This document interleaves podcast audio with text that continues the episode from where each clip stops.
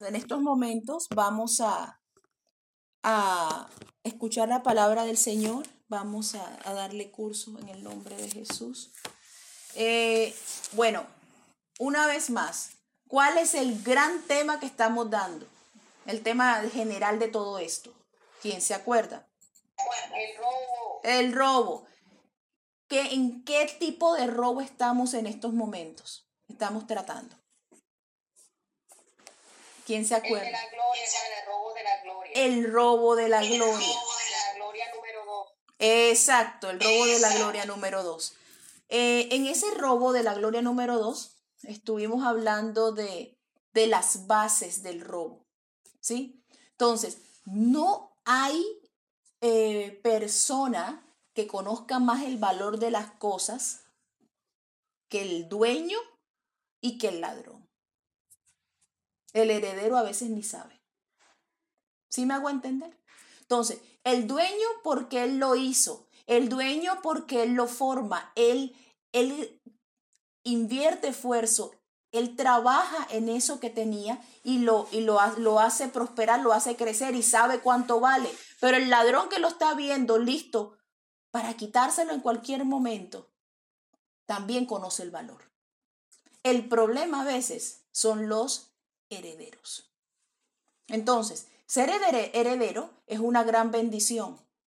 Ser her- heredero nos pone en una posición de privilegio. Al que sea lo pone en una posición de privilegio, al punto que a veces no, no, va, no se va a pensar cuánto vale lo que tiene.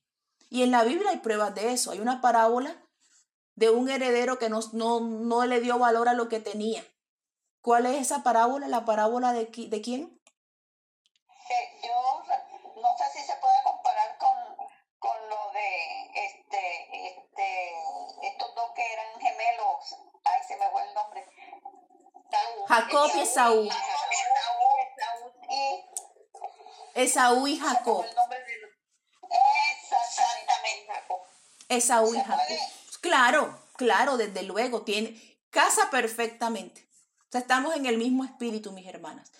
Yo mencionaba la parábola porque apuntaba a la parábola del hijo pródigo. Pero esto todavía nos da un reflejo más claro. El reflejo de alguien que tiene una herencia, que ya la tiene, que está fresco y tranquilo, y el de alguien que no tiene el derecho solo porque nació un poquito antes y solo la desea. Entonces, esto nos puede llevar a comparar el pueblo de Israel con aquel pueblo que no era pueblo, con aquel pueblo que no preguntaba por él, lo que es, lo que es la iglesia, lo que posteriormente llegó a ser la iglesia, pero que era un pueblo pagano. Ustedes saben que los golpetazos más grandes que, Dios, que el enemigo le ha pegado a la humanidad fueron dos. Eso lo hablamos la, la enseñanza pasada. Y fue uno de ellos fue donde, ¿quién se acuerda? La torre de Babel. Ese fue el segundo, En el huerto, en el huerto del Edén. el huerto del Edén. Muy bien, hermana Elsie. Entonces, el del, ¿por qué? Porque en, la, en, la, en el huerto del Edén le inyectaron la naturaleza pecadora al hombre. ¿Sí? Y en la torre de Babel le dieron la forma de cómo no adorar a Dios. Lo separaron. O sea, ya parece ser que no había esperanza y el asunto fue tan grave que la gente quedó adorando otra cosa que no era Dios. Entonces ya después viene el Señor y, llama a un hombre, llama a Abraham. Estuvimos hablando de ese llamado. Y también tuvimos en cuenta los mandamientos de la época. ¿Sabía usted? Yo creo que ustedes de pronto podían saberlo desde antes, pero Génesis 9 representa los preceptos, los siete preceptos que Dios entregó a la humanidad, o sea, a todos los que vivimos aquí en este momento. Sean de tribus, sean de la ciudad, sean del campo, todos estamos bajo los siete preceptos de Noé. Entonces, ahí hablamos también de que eh, habían unas formas y Dios le entregó formas al, al pueblo, le entregó formas al mundo eh, de, cómo, de cómo sobrevivir, les dio, les dio las pautas. Entonces estuvimos hablando de, por ejemplo, aquí tenemos varias formas. Nosotros, cuando vamos a eh, cuando leemos esto, eh, uno de los preceptos dice el valor de la sangre. ¿Qué viene siendo la sangre? La sangre es la vida, ¿cierto? La vida. Entonces, carne con su vida no comerás, ¿cierto? Así, eso fue lo que dijo. Entonces, eh, no vas a estar matando animales, ni el hombre estará devorando porque los dos van a responder por lo que, por, por lo que, por lo que maten, por lo que coman. Sin embargo, Dios les dice que todo lo que se mueve, o sea, los animales les van a hacer al hombre para mantenimiento. Hubieron unos cambios importantes en la naturaleza en ese tiempo que hoy no se van a hablar porque es una tela bien larga de cortar.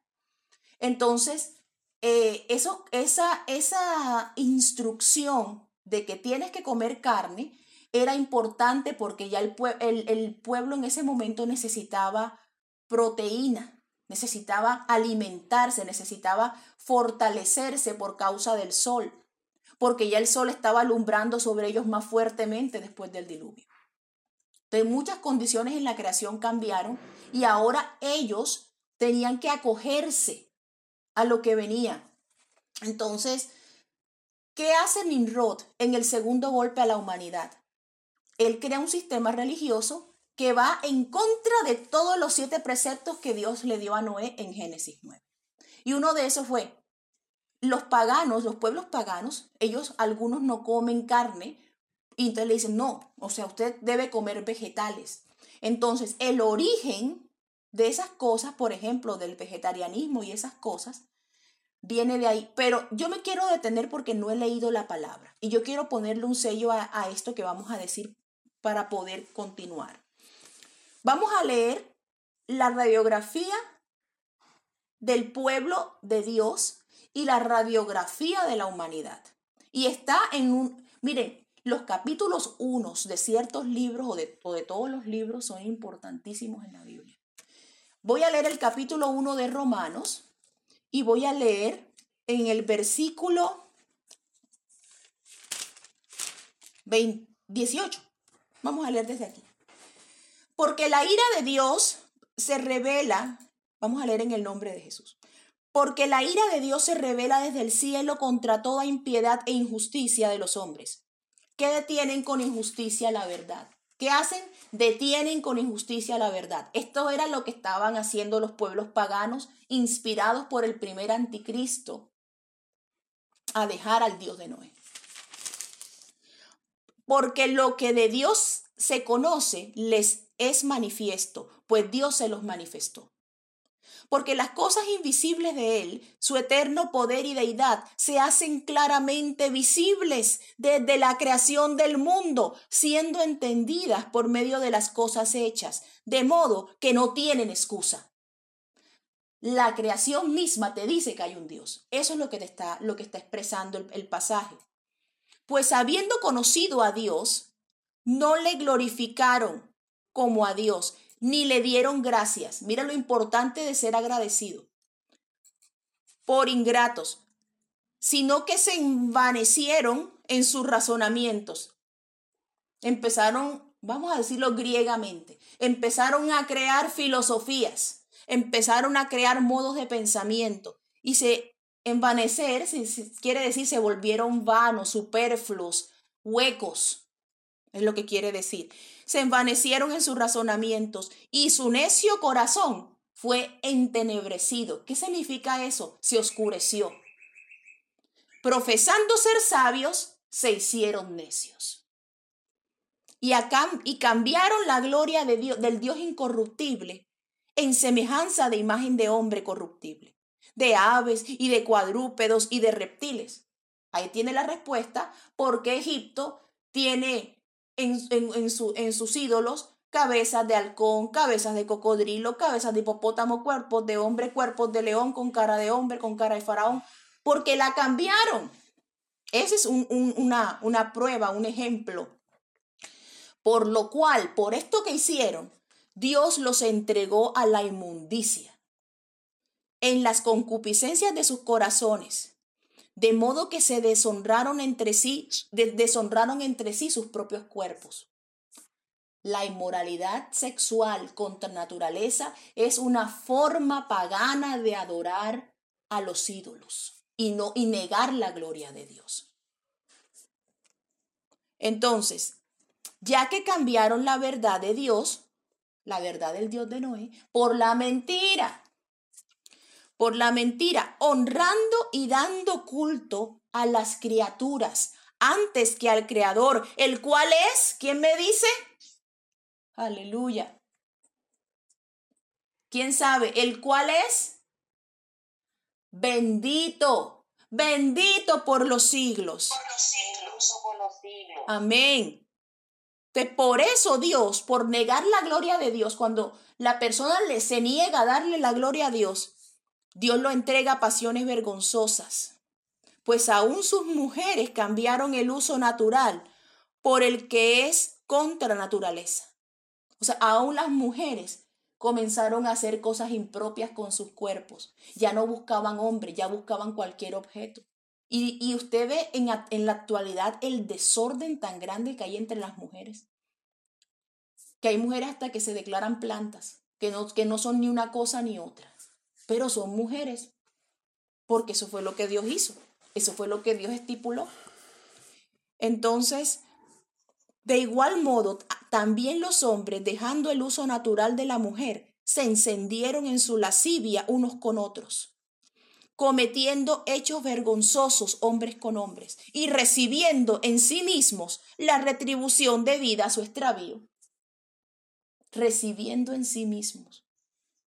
Las enfermedades que les dan a las personas que practican estas cosas, les dan solo a ellos, no les dan a otras personas. Y si a otra persona le da, le dicen, ¿has tenido contacto con alguien que practica esto? Porque son particulares. Aquí la palabra lo dice, recibiendo en sí mismos la retribución debida a su extravío. Y, y como ellos no aprobaron tener en cuenta a Dios, Dios los entregó a una mente reprobada para hacer lo que no conviene. Si el mismo Dios hizo esto, ¿usted cree que perdió el control de la creación? ¿Usted cree que, ay, ellos no están en Disneylandia? Ese es uno de los lugares donde más eh, eh, cosas inmorales y prácticas perversas hacen. Y, la, y, y lo hacen a, través de, ay, de, de obras de teatro y de cosas malignas, usando hasta cosas bíblicas para, para, para burlarse de Dios. Y yo vuelvo al versículo de Job. Job, considera las nubes que son más altas que tú. Si fuera justo, ¿qué le darías a él de regalo? Y si fueras perverso, ¿En qué, lo, ¿En qué lo podrías tú afectar a Él? Si Él es poderoso, si Él es grande, si Él es soberano. ¿Quién pierde cuando se daña? ¿Quién pierde cuando toma una mala decisión? ¿Quién pierde cuando salta al abismo? Dios sigue siendo Dios y Él lo llena todo.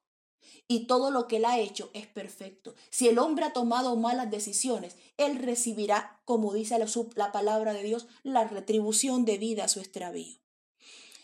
Entonces aquí empieza a hablar. Y estando atestados de toda injusticia, fornicación, perversidad, avaricia, maldad, llenos de envidia, homicidios, contiendas, engaños y malignidades, murmuradores, hasta la murmuración, detractores, aborrecedores de Dios, injuriosos, soberbios. Cuando usted le ve a su hijo un ápice chiquito de que ay no, eso no me parece. Creo que estás un poco anticuado, eso es soberbia, repréndala de su hijo. Y háblele fuerte y selle ese hueco para siempre. Porque dice la, la palabra de Dios que antes de la caída es la soberbia. Altivos, inventores de males, niños que llaman a sus hijos Niños que llaman a los compañeros. Ellos no, le, ellos no le cuentan a usted. Yo sé que no. Pero hay niños que se comunican por internet diciéndole al otro cómo matarse, cómo destruir sus vidas, qué hacer. Y le van mostrando diferentes cosas. Y es un solo culto a la muerte. A mí no me venga a decir que el paganismo está muerto, que es un hecho pasado. Ahora más que nunca está vivo. Y ahorita vamos a hablar de pruebas de eso. Vamos a hablar y vamos a establecer diferencias y líneas claras entre lo que es el pueblo de Dios y el pueblo que no pertenece a Dios. Inventores de males, desobedientes a los padres, necios, desleales, sin afecto natural. Se les murió la abuelita, se les murió la tía. Ahí están en el funeral dándole al celular porque no les importa. Esos, ¿eso qué es? Eso no es solamente un hijo sin afecto natural, ese es un hijo que está cumpliendo esto que aparece aquí. Y nosotros no estamos dando fruto para que cumpla lo que aparece en Romanos, es para que cumpla lo que está allá en segunda de Pedro capítulo 2 verso 9. Mas vosotros sois linaje escogido, real sacerdocio, nación santa, pueblo adquirido por Dios, para que anunciéis y llevéis las virtudes de aquel que os llamó de las tinieblas, ¿a dónde? A su luz admirable. Amén. Implacable. Así es, mi hermana. Sin afecto natural, decíamos. Implacables, eso no perdonan a nadie. ¿Sabe lo que hace un niño ahora? La mamá lo corrige y le pega. Hermana, corazones duros que esperan llegar a ser adultos para vengarse de los padres. Hay unos que los amenazan con asilos. Deja que crezca, deja que estés viejo, deja. Y tienen y van fraguando en su alma lo cómo lo van a hacer. Hay un Dios que está dentro de tu conciencia. Y hay un Dios que ha de hacer juicio por esas cosas. Porque el que toma la última palabra y la última decisión recibe la consecuencia. Si mi mamá fue dura conmigo o mi papá fue duro conmigo, si de pronto mi, mi tía, mi abuelo fueron duros conmigo, pero yo, yo soy capaz en el nombre de Jesús de cortar la cadena del mal y tomo la decisión que viene de Dios, se acaba el juicio. Los libro a ellos y me libro yo. Pero ya el entendimiento por la palabra, la sed por el Evangelio, cómo escasea en estos días. Sin misericordia. Mi amor, que mira que se va, eso se lo va a comer tu papá mañana para el trabajo. No, que tu mamá lo necesita, que mañana se va a trabajar temprano. Él se lo come. Tengo hambre. Habiendo comido. Esa es la generación que se está levantando. Quienes habiendo entendido el juicio de Dios, habiendo entendido el juicio de Dios, que los que practican tales cosas son dignos de muerte. Y no solo los que la hacen, sino también el que se complace con el que las practica. Ustedes me dirán, hermana, qué versículo tan duro trajo usted el día de hoy. Dios mío, ¿qué es esto? Ustedes están aquí, mis hermanos, porque vinieron a escuchar la palabra. Y, el, y a veces el, el, el carpintero, Jesús era carpintero, por cierto, el carpintero tiene metro, tiene serrucho, tiene lija, tiene cegueta, tiene pintura bien tóxica a veces para, para, para, que no, no se le metan las polillas a la madera. Así que eso no suena tan bonito, pero el resultado final de todo ese trabajo es una obra de arte. Lo que realmente se llama arte porque los griegos comenzaron en su paganismo a hacer imágenes desnudas. Esa fue la primera pornografía o el primer playboy. ¿Y cómo le llamaban desde esos tiempos? Arte. Por eso es que todavía le siguen llamando arte, porque hasta el arte lo han robado, lo han usurpado de aquel que ha hecho todo con perfección, grandeza y precisión. No hay pincel más fino y más perfecto que el pincel de Dios. Y Él lo quiere poner sobre ti en esta hora. Entonces, vamos a hacer unos contrastes especiales. Vamos a, establecer líneas claras entre lo que es el pueblo de Dios, lo que pasó ahí en, el, desierto. ¿Se acuerdan que estuvimos hablando? Vamos, a, a, remitirnos a ciertos tipos de, desde elementos que simbolizan lo que somos ahora. ¿Qué simboliza Egipto? ¿Quién me dice? El mundo. ¿Qué simboliza el faraón? El enemigo. ¿Qué simboliza el pueblo de Israel? El pueblo de Dios. ¿Qué simboliza entonces el el ¡Ay, lo dije! ok, vamos a hacer al revés. ¿Qué elemento simboliza el bautismo? Amén. La pasada del Mar Rojo. Y, y entonces, ¿qué simboliza el desierto? La vida cristiana. La vida cristiana. Amén. Y entonces, ¿qué viene siendo la tierra prometida?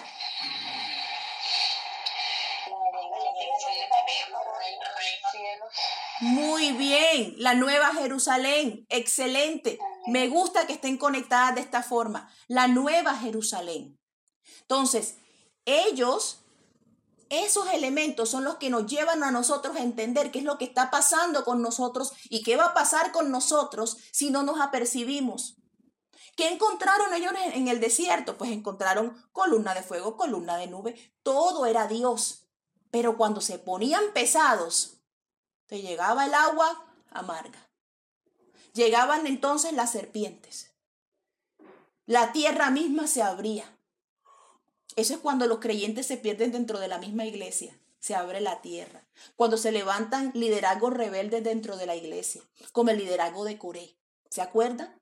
que quería, le tenía una envidia a Moisés tan grande y entonces andaba con el tema de que, que cuestionando todo lo que hacía Moisés y levantándole el pueblo, se abrió la tierra, lo succionó, le dijeron, apártense de él. No sabía nadie por qué, se abrió la tierra y se, se los tragó en cara de todo el pueblo. Y el pueblo con esa mente de esclavo duramente reaccionaba. Eran momentos difíciles. Entonces, Ahora, ¿cuál era el fin de que el pueblo estuviera en, esa, en, ese desierto? Hermano, yo le digo en el nombre de Jesús, sepa usted que si usted está en el desierto, en la vida cristiana, en el desierto, en el desierto no va a encontrar muchas cosas. Así que de antemano en el nombre de Jesucristo le digo, en el desierto no hay Netflix. Netflix, yes. En el desierto no hay Instagram. En el desierto no hay televisión. En el desierto, ¿qué más? No hay iPads para niños. WhatsApp. No WhatsApp. No hay Disneylandia. No hay los super amigos. No hay la Liga de la Justicia la, liga de la impiedad, porque son unos promiscuos de primera. En el desierto tú no vas a encontrar eso. No lo vas a encontrar. Entonces, yo no sé qué haces tú en ese, cuando, eh, utilizando esas cosas en un sentido vanidoso hasta altas horas de la noche. ¿Sabes qué pasa con eso? Eso te está sacando del campamento de los santos. Eso es lo que está pasando. Entonces, el Espíritu Santo te está llamando ni siquiera para avergonzarte, ni siquiera por, para decirte, mira, tú eres esto y aquello. Y que ese es el problema de los ateos, que como creen que hay un Dios que los va a juzgar y los va a aplastar como cucarachas, porque eso fue lo que les vendieron, entonces prefieren negarlo, sabiendo que está ahí. Que hasta el aire que vienen en sus pulmones se los da Él cada día. Entonces Dios en su bondad y en su infinita grandeza quiere abrirnos los ojos. Entonces vamos a concentrarnos un poco en qué era lo que quería hacer Dios, qué era lo que quería hacer el pueblo de Dios, o mejor dicho, Dios con su pueblo. ¿Qué quería hacer Dios en primera? Dios quería que el pueblo de Dios tuviera una identidad. Identidad. Entonces vamos a hablar de esto más adelante. Este tema va a continuar. ¿Sí? Vamos a hablar, vamos a dedicar, no sé si la próxima semana, si terminamos ahora, el tema de la identidad. Entonces, él quería forjar una identidad especial entre el pueblo de Dios, el pueblo santo, y el resto de pueblos contaminados por el paganismo. a la hora de que esa identidad se forma, ellos salen del desierto a la tierra prometida, se reciben sus tierras y entonces los vecinos llegan. Usted, usted nunca no ha visto la reacción de los vecinos del sector cuando usted se acaba de mudar. Acá le traen a uno hasta, hasta tortica. Pero solo para mirar quién es la persona. Y después, más nunca lo vuelven a ver a uno. Bueno, a mí no me han traído torticas, pero es normalmente lo que, lo que hacen en estos países así. Y, la gente va en el carro y, uy, la casa se mudaron. Bueno, así estaban los paganos. Mucho que mirar, mucho que ver en el pueblo. Y es que ese pueblo tenía, tenía fama. El pueblo de Dios era famoso porque los, los milagros de Moisés en ese tiempo no se dan por la linda cara de Moisés o por la gran gracia del pueblo. Se dan porque está, está Dios haciendo renacer un pueblo santo de medio de la iniquidad. Y necesita hacerlo con notorias maravillas, con fuertes milagros. Imagínense en Jericó todo el mundo, un pueblo, una ciudad formada y establecida. Y el pueblo temblando. El pueblo, ay Dios mío, ay Dios mío, y es que viene, pero es que, pero, de que, de que, imagínese una conversación jericoense, vamos a llamarla así. Y entonces está el uno y le dice al otro, pero ¿cuál es tu miedo? ¿No ves que vienen de Egipto? Dicen que dejaron Egipto arruinadito, no les quedó nada, hasta el oro se los entregaron. Y estuvieron en el, en el desierto y los viajeros los veían y hablaban con ellos y ellos nos cuentan que ahora se les parten los mares donde pasan. El río detiene su curso cuando ve esos pies de ese pueblo. ¿Quiénes son ellos? Tú sabes cuántas olas de mar se han detenido y tú no te has, dado, te has dado cuenta de parte de Dios y tú quejándote. Tú sabes cuántas bocas de leones el Señor ha cerrado. ¿Cuántos ejércitos ha frenado contra ti? ¿Tú sabes cuántos planes de maldad hay contra ti y el, y el enemigo tratando de, de, acecharte y el Señor poniéndole un pare todos los días y tú llorando? La gloria es para el Señor. La alabanza es para el Señor. Que hoy sea el último día que tú le ores al Señor y que tú le clames y que tú le digas, Ay, Señor, mírame cómo estoy. Mírame la, angustia, la aflicción, el llanto. Así no se ora. Declara victoria en el nombre de Jesús. A Dios se alaba con amor, con dulzura. A Él todo lo bonito se lo quieren decir al esposo. Todo lo bonito se lo quieren decir a los hijos. ¿Y qué le queda a Dios? El eterno Salvador de los cielos. Y una vez escuchaba a alguien hablar en lenguas y hablaba en hermoso inglés y no sabía inglés, nunca. Y decía, tú no sabes, tú no sabes qué, Padre lindo, lo que más me gusta de ti es que yo te gusto a ti. Yo me quedé pasmada. Yo decía, ¡Ah! le está coqueteando al Espíritu Santo. Esto creo que es lo que Dios quiere que hagamos con Él. ¿Cuántas veces le hablamos con ese amor y esa dulzura? Y piensen ustedes cuánto amor salía de la boca de Israel cada vez que Dios les daba un milagro. ¿Alguna vez salió una palabra de amor en ese desierto? Pregunto. Yo no sé si alguno en esta hora quiera cambiar la historia. Usted es parte del pueblo de Dios y ya nada puede hacer. ¿Quisiera usted cambiar la historia? Que no se repitiera esto? Quisiera usted empezar a orar diferente y decirle al Señor, mírame, aquí estoy. Estoy para ti, me arreglo, me visto, me presento ante ti. Mira, mis habilidades, estos dedos que se mueven, se mueven para ti, mi amor, mi amado, mi Señor, son tuyos. Es que cuando yo te pienso, yo me derrito a mí se me sonríe el, alma automáticamente solo de pensar en tu nombre y con una cantidad de pruebas atrás. ¿Tú sabes qué va a pasar con tus pruebas? ¿Dónde van a quedar? Tus crisis sentimentales, tus crisis mentales, tus crisis emocionales, porque ahora la iglesia se ha vuelto una depositaria de crisis de todo tipo, porque se les olvidó cómo enamorar a Dios. Sin embargo, Él calla de amor yo no los quiero maltratar, yo no quiero que sufran, yo quiero esperar hasta el momento en que me hablen con amor. Y hay una diferencia clara. ¿Y cuál fue el resultado en medio de todo esto? Que el amor de Dios y el poder y la voluntad siempre eran más grandes que lo que el pueblo quería hacer y por donde se querían desviar. Siempre fue superior. Y entonces llegan y, y llegan a la tierra prometida y les dan mandamientos. Pero mandamientos que vienen basados en las líneas de lo que no pueden hacer más en lo que por siglos vieron y que les parecía normal, pero que ahora les era visto, les era revelado como un gran pecado, como una abominación delante de Dios. ¿Y cuál fue el resultado? ¿Qué pasó con Israel? Ah, todavía lo puedes ver.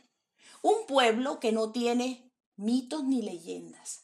¿Cierto que Colombia tiene mitos y leyendas? Bueno, Israel no. En Israel se creía. En Israel se tenía fe. En Israel valía la obediencia. La fe y la obediencia no eran cosas, palabras que se mencionaran de aquel lado. Hay una palabra en inglés que ya se ha venido eliminando. Hubo un avivamiento del pueblo puritano en los tiempos de la reina Victoria y se usaba mucho dos palabras. Era la precaución y la prudencia. Y yo estaba y uno todavía la usa en Colombia, la prudencia. Y yo le estaba preguntando a alguien acá, ¿que puedo usar la palabra prudencia aquí? Y me dice, no, porque ya no se usa. Porque hasta eso nos lo quieren robar. Que no hablemos como debemos hablar. Y si no hay prudencia, ni hay precaución, lo que va a venir es desorden. El pueblo de Israel no creía en mitos. El pueblo, a un israelita tú le preguntabas, es que a mí me gusta que encontrarme los judíos. Me gusta porque yo enseguida los llevo a, a, que, a que me respondan. me encontré a uno, se veía un poco como, como homosexual, se veía así con ese, ese manerismo, esa forma. Hola, ¿cómo estás? Yo soy de Israel. Y yo le digo, ¡ah, qué bien! Oye, ¿me es cierto que David era una leyenda? No, no, no digas eso nunca. David existió. Sí, claro, David. David existió y el sueño de todo israelita es ser como David. Ay, ¿tú quieres ser como David? Claro, ellos existieron. ¿Por qué? Porque para ellos no hay leyendas ni hay mitos. No importa a qué punto de pecado lleguen ellos. No importa. Está ahí, es la estructura de ellos, es el esqueleto de ellos. ¿Se acuerdan que hablamos del esqueleto espiritual, que es la doctrina? Bueno, el esqueleto de ellos es ese. No existe la palabra cultura. ¿Se acuerdan? Cultura viene de la, de la palabra culto. Y en inglés, yo decir en inglés, voy para el culto, me miran horrible, creen que soy una persona pagana o, practico algo malo o, o, hechicería o brujería, porque aquí la palabra culto no se usa, se usa servicio a Dios pero no se usa culto. El culto se usa para las cosas de las tinieblas. ¿Por qué nosotros en el español la usamos? Porque nosotros venimos de un origen católico. Y la iglesia católica es la mezcla, no es ni siquiera una mezcla, es un sistema religioso que tomó los elementos del, del, del Evangelio para poder mantener el control sobre la humanidad. Y ellos sí usan la palabra culto porque ellos sí siguieron siendo paganos. Entonces uno queda diciendo el culto y a uno no, le, uno no tiene problema en decirlo porque uno creció así. Entonces, cultura viene de culto. ¿A qué le rindes culto? ¿A qué adoras? ¿Con qué, ¿En qué te involucras cuando estás adorando? Entonces la gente habla de su cultura y dice, bueno, la, eh, eh, esta persona adora así, este adora de esta manera, eh, nosotros allá hacemos esto y a los dioses le hacemos tal cosa, la gente empieza a expresar sus ideas. Por ejemplo, los saludos, el saludo es una identidad cultural definitiva en los pueblos. Y Dios con Israel le enseñó a saludar. Ellos le, le decían, Ustedes van a, para sus hijos, ustedes les van a poner las manos a sus hijos en la cabeza y le van a decir, el Señor te bendiga y te proteja. El Señor alce sobre ti su rostro y tenga de ti misericordia. Que el Todopoderoso te dé el rocío del cielo y las grosuras de la tierra. Que Él te sea clemente y siempre mire tu faz, mire tu cara con, con júbilo, con alegría. Que Dios se alegre de ti. Claro, mientras nosotros tenían unos saludos todos paganos, Dios enseñó a su pueblo a saludarse. ¿Y, en, qué, y en qué giraba esto? Mire cómo se adora un budista o por ejemplo una persona que adora ídolos. No se inclinan los chinos, los japoneses, no se, no se, no se hincan. Se inclinan porque son expresiones de religión, son expresiones de adoración. Por ejemplo, hablando de los hindúes, yo aquí me dediqué a aprender los saludos de todo el mundo. Y entonces me aprendí el hindú. De pronto, Dios en su gran amor, porque Él sí nos cuida, me, me, me conecta con una hindú. Y la hindú me dice, Viviana, eso lo que traduce es namaste. Namaste lo que quiere decir es, me toca usar la palabra para explicarles. Namaste dice, mi Dios se inclina delante de tu Dios. Entonces yo le pregunto, si usted se va de misionero a la India, ¿puede usar ese saludo? Contésteme por favor.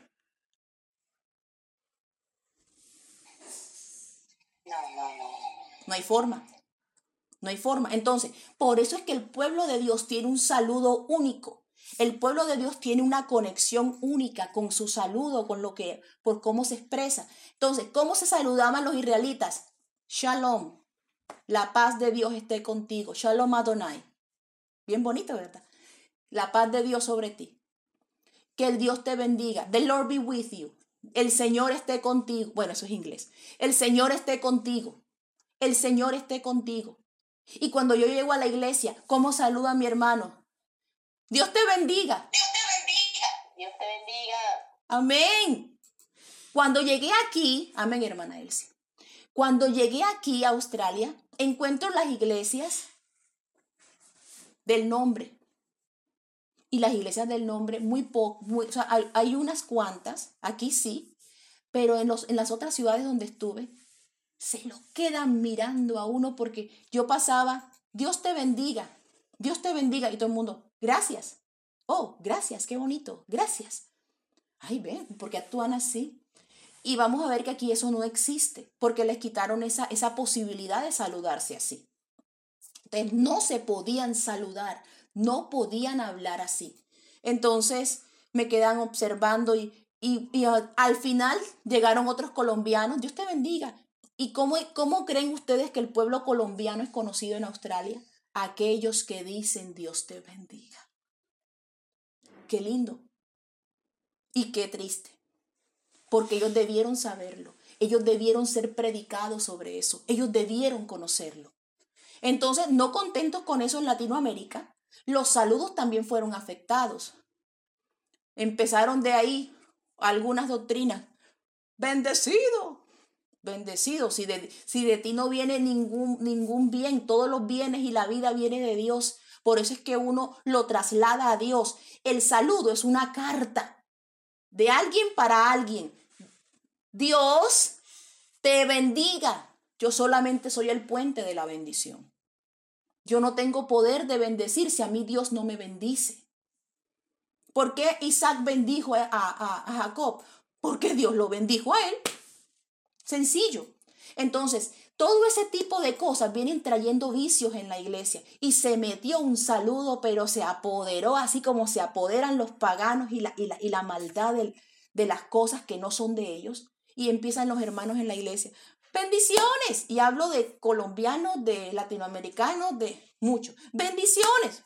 ¿Qué estás diciendo ahí? ¿Eso qué es? ¿Bendiciones? ¿De quién para quién? Es como si encontraras un papel escrito y un papel, no estás haciendo nada. Tal vez si, si dices, hola, ¿cómo estás? La gente cuando se saluda en términos formales dice, saludos, te está deseando salud. Eso dice algo. Pero bendiciones, no. ¿Tú sabes quién es? Un día estaba yo en la iglesia, era un adolescente. Y de pronto me encontré a alguien que era gnóstico y me explica, gnóstico es una doctrina antigua, maligna, desde los tiempos de la Biblia la están combatiendo. Y él me dice, ¿tú sabes por qué es que la gente no te dice bendiciones? Porque ese es un saludo masificado por la gente que practica gnosticismo y esas cosas. Ah, sí, sí, porque es que tú sabes que los gnósticos no tienen a Dios. ¿Y cómo van, a, y cómo van a, a, darte algo que ellos no tienen? Entonces ellos dicen bendiciones y la tiran así, bendiciones. Entonces, no se dejen turbiar el agua, no se dejen turbiar el saludo. Dígame si el saludo no es parte del robo de la gloria. Le están robando la gloria a Dios. Necesitamos glorificar a Dios inclusive cuando saludamos. O, vamos a encontrar hermanos que tienen el saludo mafioso. ¿Tú sabes cuál es el saludo mafioso? Habla y te salvas. Hablan como asesinos.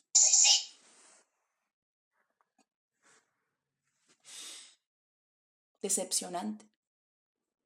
Pero qué hermoso es que podamos hablar como gente santa. Usted, usted no, ve la conversación de, María y Elizabeth. Ay, no, me, decía un amigo, si las mujeres hablaran así en la iglesia, pero es que dan, dan pena. Lo que, yo, lo que yo escucho, las cosas que dicen, lo que se ven, lo que hacen en la semana, no tiene nada que ver con lo que pasa aquí. Y entonces vas a ver el saludo eh, o, o, cómo se habla. Vamos, vámonos a Elizabeth, no hablemos de cosas feas, vámonos a Elizabeth y María. Y se los voy a leer. Se los voy a leer porque es que esto vale la pena. Yo no sé qué tiempo llevo de enseñanza. Perdónenme si, abusé de su tiempo, mis hermanas, mis hermanos. Pero es que esto hay que entenderlo, hay que decirlo, hay que conocerlo. Dice que en Lucas 2, mm,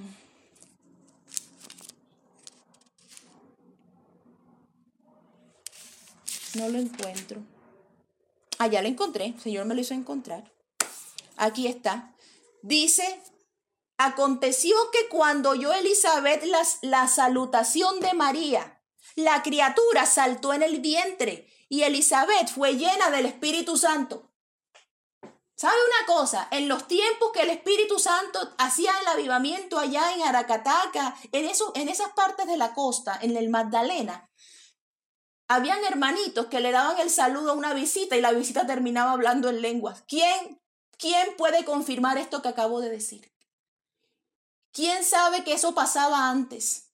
Porque yo no quiero quedarme diciéndolo sola. El Espíritu Santo dejaba la gente toda, llegaba la gente toda triste a la iglesia y llegaba un hermanito. Dios le bendiga y le daba el abrazo y el otro recibía el Espíritu Santo. Tengo un amigo. Amén, Amén, amén. Tengo un amigo que él se llama eh, Ay, se me olvidó el nombre. Beiner. Él era de, él es de la central. Y él, y él me decía, imagínate, yo estaba en el culto y yo estaba triste porque no recibí el Espíritu Santo. ¿Y cuando lo recibí? En la oración de despedida. Orando para ser despedidos. Y ahí se prendió el Espíritu Santo en mí. Entonces, dígame usted si el saludo tiene o no tiene poder. No, no, no nos podemos dejar de quitar lo que Dios nos ha dado. Dios nos lo ha entregado como un legado. Amemos, abracemos, seamos realmente celosos en un muy buen sentido de lo que Dios nos ha entregado y que no estamos dispuestos a negociar. Dice, y aconteció que cuando Elizabeth oye la salutación de María, la criatura salta en el vientre y Elizabeth fue llena del Espíritu Santo. Y exclamó a gran voz y dijo, bendita seas tú entre las mujeres y bendito el fruto de tu vientre. ¿Por qué se me concede esto a mí, que la madre de mi Señor venga a mí? Porque tan pronto como llegó la voz de tu saludo, de tu salutación a mis oídos, la criatura saltó de alegría en mi vientre. Bienaventurada la que creyó, porque se cumplirá lo que fue dicho de parte de Dios. Y entonces María le contesta, engrandece mi alma al Señor y mi espíritu se regocija en Dios mi Salvador, porque ha mirado la bajeza de su sierva, pues he aquí, de, he aquí, desde ahora me dirán bienaventurada todas las generaciones, porque me ha hecho grandes cosas el poderoso. Santo es su nombre y su misericordia es de generación en generación a los que le temen. Hizo proezas con su brazo, esparció a los soberbios en el pensamiento de sus corazones, quitó de los, de los tronos a los poderosos y exaltó a los humildes y a los hambrientos colmó de bienes y a los ricos envió vacíos, socorrió a Israel, su siervo, acordándose de la misericordia de la cual habló a nuestros padres para con Abraham y su descendencia para siempre. Hoy yo les quiero proponer algo, mis hermanas. Yo quiero hacer un voto en esta hora delante del Señor. Yo quiero hacer un voto. Yo quiero que mi lengua se santifique. Yo quiero hablar santidad cuando converse con mis hermanas. No estoy hablando de andar como estatua, les estoy hablando de hablar, de hablar, pero hablar como santas sacar lo que no es conveniente, sacar los dobles sentidos, sacar los saludos falsos, sacar lo que nos han querido robar, sacar todo, sacar al ladrón de nuestro vocabulario. Y vamos a pedirle al Señor que su gloria caiga aquí. la pasta. Esa es la razón por la cual nos toca hablar en lenguas. Porque si el Espíritu no se manifiesta en nuestra lengua, ¿cómo vamos a agradar a Dios? Alguien quiere darle la gloria a Dios, alguien quiere honrarlo, alguien quiere que su lengua hable como todo un auténtico hijo de Él.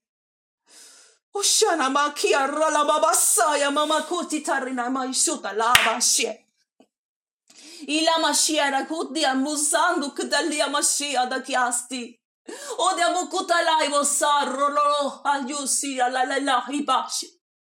O Masaya, o Messiah, Mokoira Lurustia, Bibusai. Here we are, Lord, Akimasteya, la busteya, de la bucondia bustaya, la la la bubutaya, Bisaya. Aquí estamos, oh Señor. Aquí estamos y abira la bastira por la la vista la babasta y picanda la maquia mari limai wicana aquí magia magia voluntaria limaquina la masti. Estamos aquí Señor voluntariamente porque queremos que santifiques nuestra boca porque queremos oh Dios que nos hagas como tus labios. Tu palabra dice, si entre sacares lo precioso de lo vil, serás como mi boca. Conviértanse ellos a ti y tú no te conviertas a ellos. Eso dice tu palabra. Déjanos entresacar lo precioso de lo vil para ser como tu boca. Déjanos hablar como santas. Oh, mamira Laisti. Déjanos santificarnos, déjanos hablar en un lenguaje celestial para ti, no por las lenguas solamente, que en nuestro idioma de nacimiento podamos hablar y la gente nos diga como le dijeron a Pedro, hasta como él habla. Oh, mamá, Oh, yo no sé qué está pasando contigo. Yo no sé qué le está pasando a tu vida en esta hora. Pero yo siento que la mía recibe al Señor en mis labios y mamushi. Usara la. No dejes perder, no dejes perder lo que está ocurriendo, no dejes perder lo que contigo está pasando. Usira la maya, séquese la hierba, marchítese la flor, pero la palabra de Dios es para siempre. Y si ella está en tus labios, albika diva shara la masaya, yugona siridima tira la mashira, yugona la mastai bikada, tú vas a ser revivida, bukalima mashera. ¿Cuántos males saldrían de tu casa si solo la boca se santificara? Oh, masita maisi. Oh, masita maisi. Oh, masita maisi. Oh, masira lai misanda. Hallelujah, la bashira la babashu. Karula bukandamu seya darala kandamu shara la babashi. We love you, Makira Leida. We love you, Lord God. Okina Randusai. Tú eres quien deshace como nube nuestras rebeliones. Tú eres quien deshace como niebla nuestros pecados. Yo voy a orar en este momento por alguien que quiere que se le deshaga la estructura del lenguaje y quiere una nueva lengua para Dios. Oh, Salabasha, yo. Ahí va una, la hermana babashi. I'm gonna pray and divistanda. Yo voy a orar por las que están diciendo amén, porque amén es el comienzo de lo que va a pasar, el comienzo de lo que va a ocurrir, el comienzo de lo que se va a dar, el comienzo de tu bendición en, la en tu boca. Osamanrali basti. We wanna gonna be free a manera riba say. Ando kotaila baba shaira. I breathe. I brasicala maida. Por un aire en nuestros pulmones de vida eterna. Sopla Espíritu Santo y liberta nuestros pulmones y ayúdanos a dar un aire en estas cuerdas, Señor, inspirados por tu Espíritu, con una mente que tiene la batalla ganada en tu nombre. Déjanos ser libres en esta hora y danos un lenguaje santo, danos una vida estable, danos una vida santa. No queremos ser más una ola de mar. Deja que nuestra boca confiese el futuro de lo que va a ocurrir. Oh, Kira la basta. Deja que nuestra boca, Señor, sea dirigida hacia los pasos a donde nos vas a llevar. Porque aquí la grandeza, la gloria, la fuerza, el poder, la potencia, la misericordia, esa se la llevas tú porque tú eres el perfecto, tú eres el grande, tú eres el santo, tú eres el incomparable Dios de Israel. El que midió las aguas con su palmo, el que con tres dedos junto al polvo de la tierra. Aquí no hay ofrenda suficiente que merezca alguien de tanto talante como tú. Pero ¿qué te puedo dar en esta hora? Siempre te damos el corazón, pero hoy, ya qué, te damos nuestra boca, te damos nuestra lengua, te damos la vida que nos has entregado. Eso te damos, oh Dios. Eso te damos. Santifícanos en tu verdad. Tu palabra es verdad.